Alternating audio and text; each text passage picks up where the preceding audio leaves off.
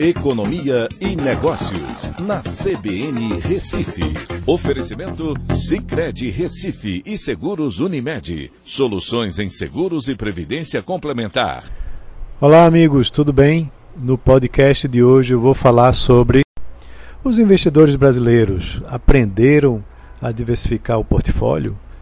O levantamento da B3 aponta que o número de investidores em renda fixa aumentou consideravelmente em 12 meses, mas o número de investidores em renda variável também teve variação positiva, apontando diversificação de investimentos.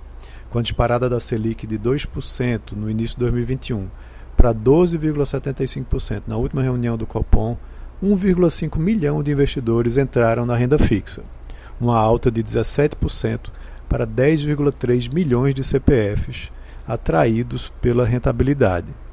O valor em custódia aumentou 38% para 1,18 trilhão. A inflação acumulada em 12 meses também está no patamar muito alto, em 12,13%.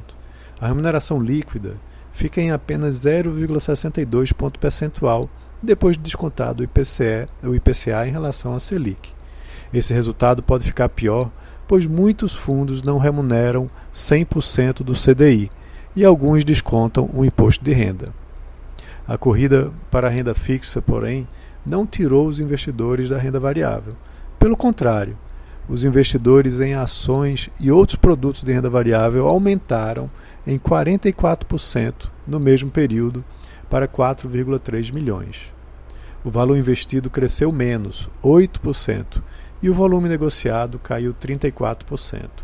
Os dados indicam que os investidores, na realidade, aprenderam a diversificar seus investimentos no período, alocando parte dos recursos em renda fixa, menos arriscado e de menor rentabilidade, e outra parte em renda variável, mais arriscada e com possibilidade de ganhos maiores no longo prazo.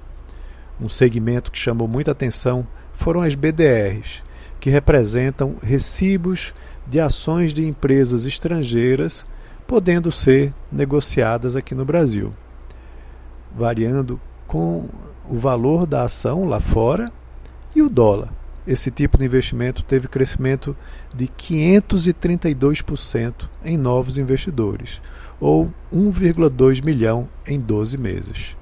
Dentro do segmento de renda fixa, Tesouro Direto, CDBs, COIs e LCIs apresentaram crescimento, com grande destaque para as LCAs, que dispararam 111% na quantidade de CPFs e 104% no valor investido.